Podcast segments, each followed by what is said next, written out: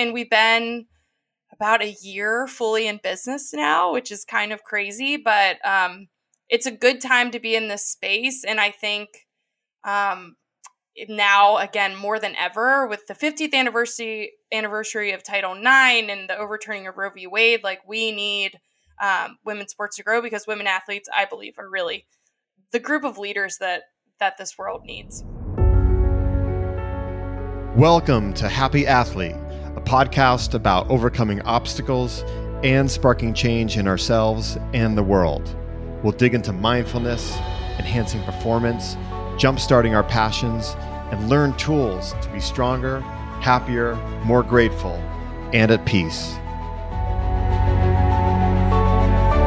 Hi, everyone. Welcome to another episode of Happy Athlete. Want to make a quick mention that next April, Karen and I will be doing a retreat in Costa Rica, April 22nd to 27th. If you want more info- information on that, just check out my website, seanconley.net. Today, I'm here with Caroline Fitzgerald. Caroline is the CEO and founder of Goals. Caroline launched Goals Sports in 2020 with a mission to make the business case for women's sports. Today, only 4% of sports media coverage is dedicated to women's sports. Additionally, women's sports receives less than 1% of global sponsorship dollars, despite research that shows that sponsors of women's sports teams have better returns on their investments than sponsors of men's sports teams. Caroline is working to change that. Caroline, welcome to the show. Thank you so much for having me and for that kind introduction, Sean. It's really an honor to be here and get to chat with you. Yeah, I'm really excited. Very grateful you came on because uh, we we certainly have a lot to talk about. Um, when I you know we were talking about this before we we hit the record button. The initial thought was, you know, we're going to talk a lot about goals, which we still are, but then, you know, the last couple of weeks, you know, then then it was like, oh, hey, it's it's uh, you know the 50 year anniversary for for Title IX, so it's super important that we talk about that as as well. And of course, Friday's court decision by the Supreme Court, or I guess a better accurate title is the illegitimate court, um, you know, five out of the six conservative justices were appointed by presidents who lost a popular vote. You know, they're confirmed by senators who only represent a minority of Americans. You know, three of them that were appointed by Trump, you know, he sent an armed mob to, uh, to attack the Capitol. And, you know, one of the conservative justices, Clarence Thomas, uh, his wife, you know, wanted the coup of the government. You know, we could go on and on. Kavanaugh and Thomas have both been accused of sexual mis- misconduct by multiple women.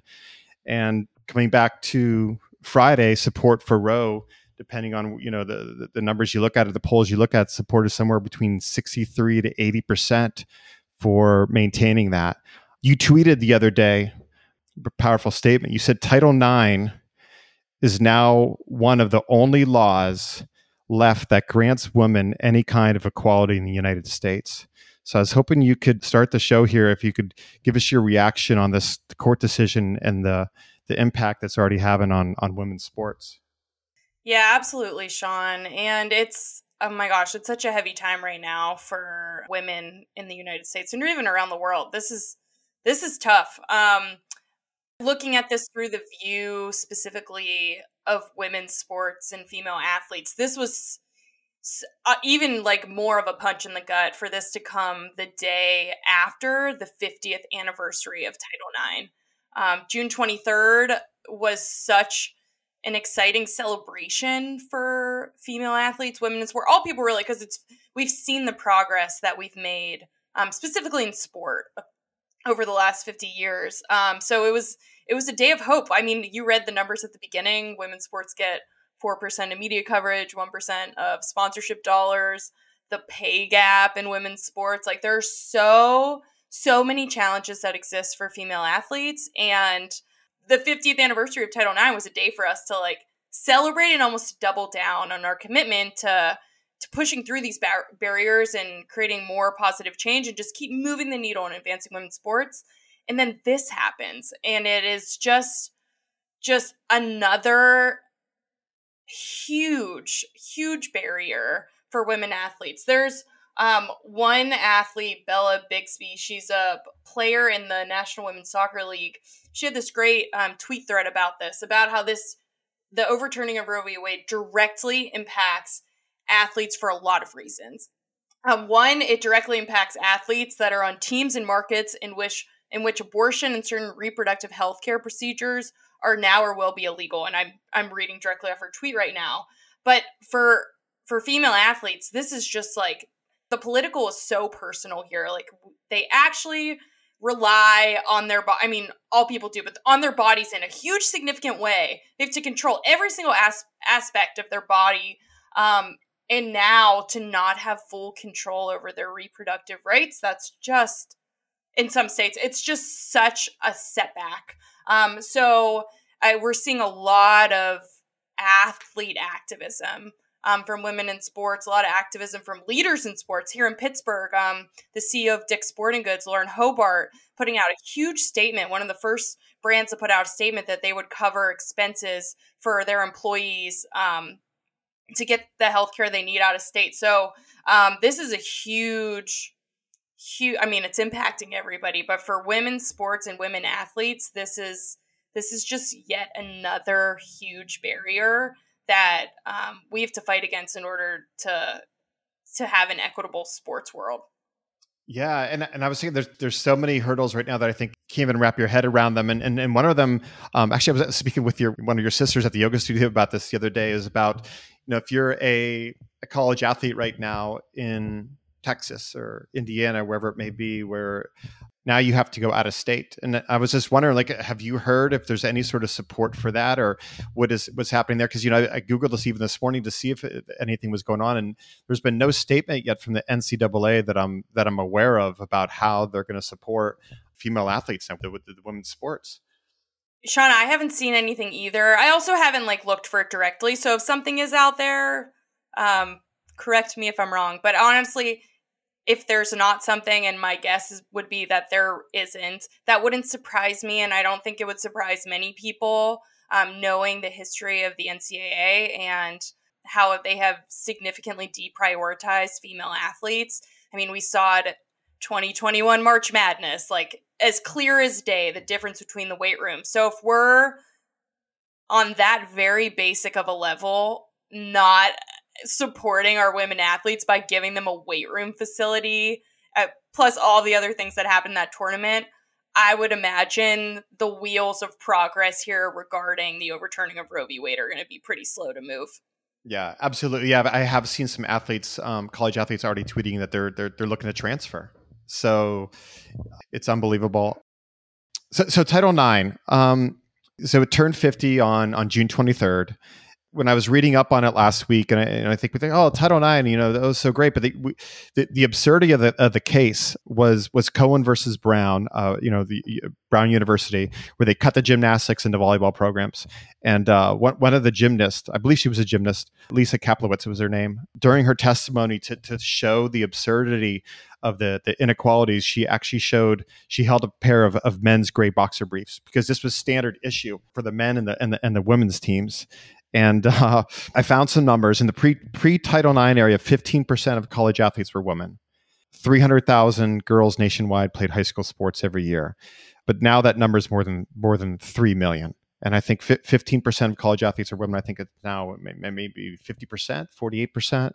But these are just numbers, and I was hoping that you could take us beyond the numbers, beyond the statistics, and talk about the progress that has been made, both the good and and also like where where progress still needs to be made. Yeah, that's a great question. So, right now, we're at this moment in women's sports, again, 50 years after um, the enactment of Title IX, where we are starting to see a, boom in women's sports. I want to call it like, I want to call it the women's sports boom because I truly believe that we're in it. Uh, starting in, I want to say like 2020 is really during the pandemic when this all, or I should say during the start of the pandemic, um, the height of the pandemic, when um, we we're seeing like condensed women's sports seasons that were all being streamed. So the women's sports just in that moment became more accessible than they had ever been. So right now across women's sports, all of the numbers are up and to the right. So I know the numbers are still really low and they're pretty abysmal, but they're up and everything is growing. So sponsorship sales, media coverage, um, the amount of coverage that we see on TV. It's 2022, and this is the first time that women's sports are regularly, somewhat regularly broadcast on TV. Um, everything is just up and to the right. And I think that the not even I think I know that we're at this moment now because of Title IX. And I, it, it took 50 years, but it took 50 years of that pipeline of girls being able to play sport to then understand the importance of sport and everything just them becoming leaders in sports all of this kind of working together to now we're at this moment. And i i said this the other day it's not like the best metaphor in the world but i'll use it. Um we're kind of like at this it's like a pickle jar moment. Like for 50 years because of title ix the pickle jar the lid has been loosened. And now here we are in this women's sports boom where the lid is finally starting to come off off. And i think from here like we're seeing a little bit of growth but it's going to keep it's going to grow pretty quickly. I just have a feeling. So you know just coming back to title ix i think like it's been a slow roll from there but it's all kind of been leading to this moment where now we have female representation across every single aspect of sport from the front office to the playing field, referees. Like we're we're starting to see all these firsts across every aspect of the the sports industry, and it's been 50 years in the making, quite frankly. So, growing up, what impact did sports ha- have on you? I, I, read somewhere. I think I don't know if it was it was on your bio somewhere, but like you grew up playing actually a lot of sports on like all boys teams, right? I did. I did. Um, and for everybody, Sean and I have known each other for a while. So Sean knows um, the Fitzgerald family very well. But I come from a family, I'm one of eight kids. So there's six girls and two boys. And we joke in my house that like my dad is such a huge baseball fan. Like, were our parents trying to field a whole baseball team by having eight kids? Like, were they going for nine? Uh, but sports are just such a huge part of our family culture. My mom is very athletic. You know, we just like all played sports. Maybe it was the thing to keep us all busy as they were raising eight kids was go outside and play like four on four basketball. Um, but always played sport. And yeah, for me in particular, um, I just like gravitated towards sport. And the sibling that I have that's closest to age in me is my brother Tanner.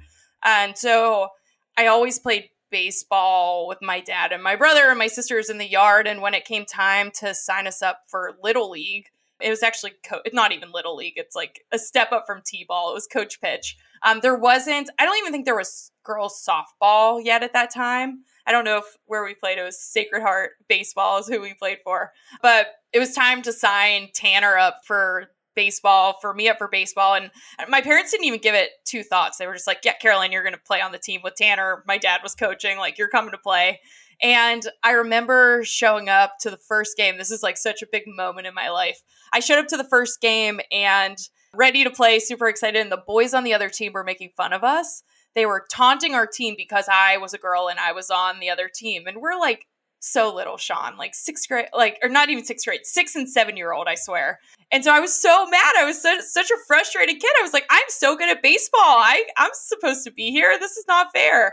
So we took the field. I'll just tell the little story of this. We took the field and I was playing pitcher's helper. Like that's how little we are. We weren't like the parents were pitching. So I was playing pitcher's helper. So I got to stand next to the pitcher's mound and field any ground balls or or hits that came to the pitcher's area so I could field them and make the play. And the first three boys on the other team hit ground balls to me at pitcher's helper and I threw them all out like one, two, three. um, and the inning was over. And I just like remember walking off the field with such swagger and confidence and like, how dare you think that we were going to be a worse team because I'm a girl and I'm on this team and I just threw all of you out. And it was just really such a defining moment mm. for me because that I was like, absolutely not. Never again am I going to accept that kind of treatment. Like I, I belong in this space. I need, I can be here and I'm, I should be here. I'm really good at this. So from there, like sport, I just played basketball forever, ran, uh, came into yoga, as you know, um, later in life because of all the sports I played growing up. So um, yeah, it's just such a huge part of my identity, my family's identity.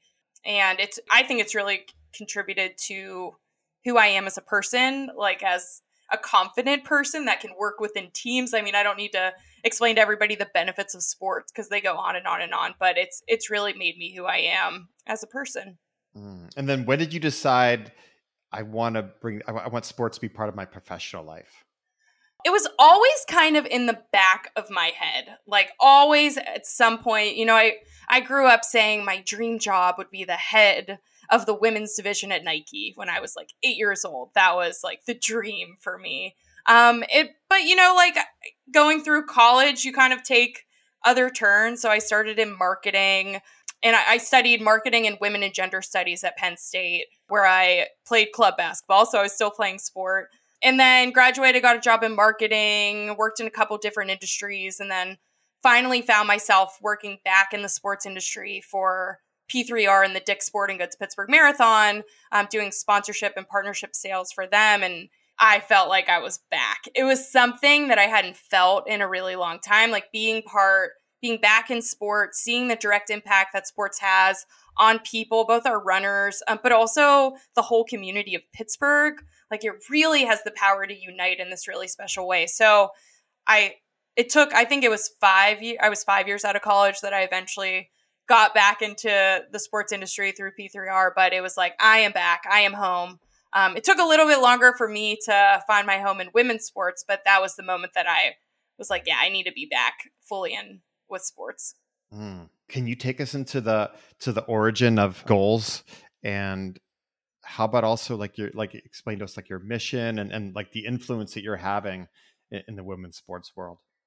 I'll start with kind of the journey of goals because it kind of lends to what we do. So, like I said, I worked for uh, the Dick's Sporting Goods Pittsburgh Marathon as the head of um, sponsorship and partnerships. And so, what that means is I did I looked for brands that would find value in coming to be a partner of the Pittsburgh Marathon. So got to work with clients like Dick's Sporting Goods and FedEx and Bank of America. And I'm really, I don't, I know I work in sales, but I hate to like call myself a salesperson because I have this picture in my head of what a salesperson is. And it's like somebody on the golf course smoking a cigar, like wearing a three piece suit. I don't know. I just like didn't see myself originally in that role, but what I've learned is it's really just building marketing plans for these brands through through our events or whatever they're sponsoring. So anyway, so I was working for the Dick's Sporting Goods Pittsburgh Marathon in um, March 2020.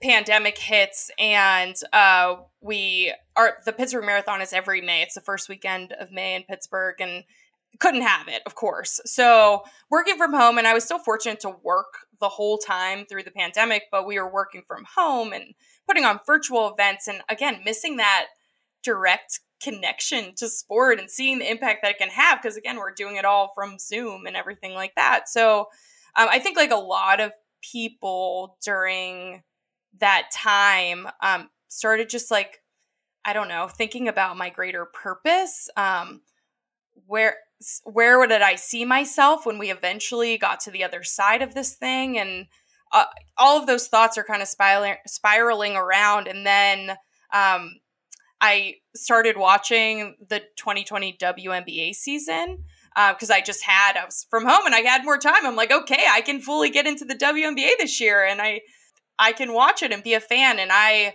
saw what they did, and just to explain more about the season. So it was August of 2020, 2020. They're in a bubble. The women of the WNBA dedicated their whole season to the Black Lives Matter movement and fighting for racial and social justice. And I'm watching this season, and it's probably, I, there's a good case to be made that this is the most politically charged season in the history of sports, like the whole season. And I'm watching what they're doing. It is they're playing first of all incredible basketball like the, the, it's the best basketball i've ever watched in my life it's so entertaining and so great there's such great purpose. They're enacting such change. They're the WNBA, um, just as a what they did from an activist perspective, they threw their support behind now Senator Reverend Warnock in Georgia, and their early support for him and his race led to a surge of fundraising that helped propel him on a path to victory. So the WNBA's activism had had such great impact um, during the season. So I'm watching all this happen. These women have their children with them in the bubble.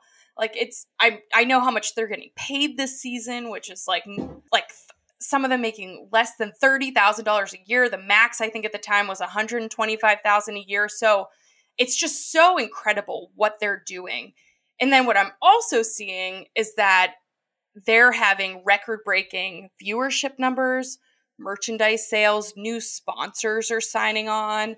Like there's this excitement about what's going on with the WNBA. And I honestly became kind of obsessed with it. I, I really did. I just, I wanted to be a student of it. I wanted to learn about what was happening here because it was so interesting. Um, and so I'm going for a lot of walks as people start doing during the pandemic. I'm listening to a lot of podcasts and I wanted to listen to one about the intersection of women's sports business and activism and feminism. And I couldn't find one. So I started a podcast, Sean, not unlike you. Started a podcast to have conversations that I I couldn't find similar conversations out there. So this was kind of like my COVID hobby, if you will. And um, I just started inviting leaders in women's sports onto the podcast to talk about what they're doing um, so that we could make, in my podcast, is called The Business Case for Women's Sports. And really, again, put a put a case study on all little case studies together that if brands, networks, or people stumbled across the goals platforms or podcasts, they would get excited about women's sports as a business opportunity to be a sponsor or a network um, because it's not only the right thing to do to invest in female athletes and girls and women, um, but it's actually really good for business. And there's a lot of data now to back that up. It's not just saying, oh, yeah, you should do this. Yeah, you should do this because it's going to make you a lot of money. It's smart to do it now. So, fast forward almost to the end of, of the goals story, um, or the beginning of the goals story, I should say. But as I was doing this and having all these conversations, I realized the biggest need in the industry, at least from my perspective, is we need more money. We need more investment. We need more brands signing on. And I think brand leadership is a really, really important thing.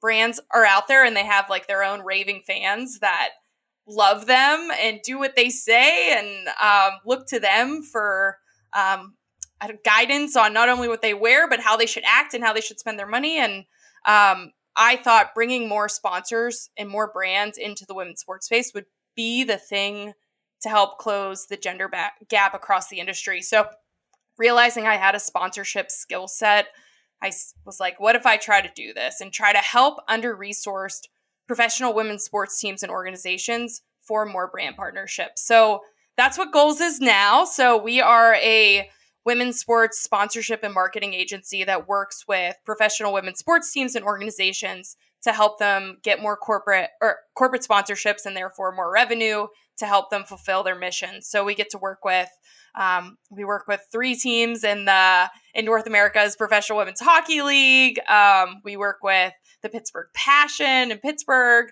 Uh, we work with Baseball for All, which is an amazing nonprofit organization that helps girls get more opportunities to play baseball and lead and coach in baseball, which of course is something that's very close to my heart um, with how I got into all of this. So that's what Goals does. And we've been about a year fully in business now, which is kind of crazy, but um, it's a good time to be in this space. And I think um, now again more than ever with the 50th anniversary anniversary of Title IX and the overturning of Roe v. Wade, like we need um, women's sports to grow because women athletes, I believe, are really the group of leaders that that this world needs.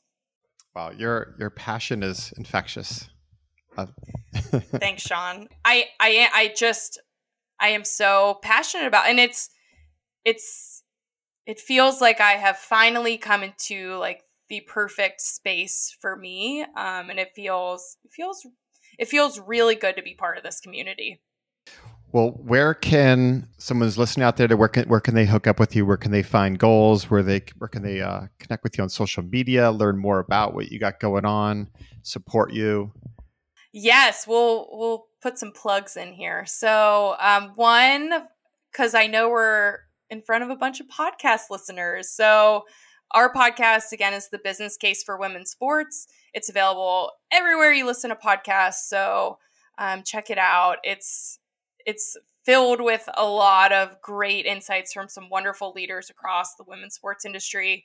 Um, to follow us on all the social media channels, we are at goals underscore sports underscore. That's our our handle. But if you search goals women's sports, we come up right away. We're the top result. And then um, our website is goals-sports.com. So that's it. Um, you can follow me on Twitter because I'm always putting things out there about women's sports and the intersection of women's sports and activism. And I'm at PGH Caroline, PGH for Pittsburgh, of course. Caroline, thanks so much. This this was a lot of fun. I really appreciate you sharing so much with what's going on out there. It's, this was a great conversation. I really appreciate it. Thanks, Sean, and thank you, thank you for all you're doing. This is such a great platform, and it's it's such an honor to have a conversation with you outside of the ten minutes we normally see each other before and after yoga class well, I, I, appreciate you taking the time. I know you you got a lot going on, so so very grateful. And so also want to thank everyone out there for listening, and also to Alan, um, my producer behind the scenes with Pretty Easy Podcast. So if you're you're looking to start a podcast or need some support, please uh, reach out to them. And again, thanks again everyone for listening, and catch up with you all again soon.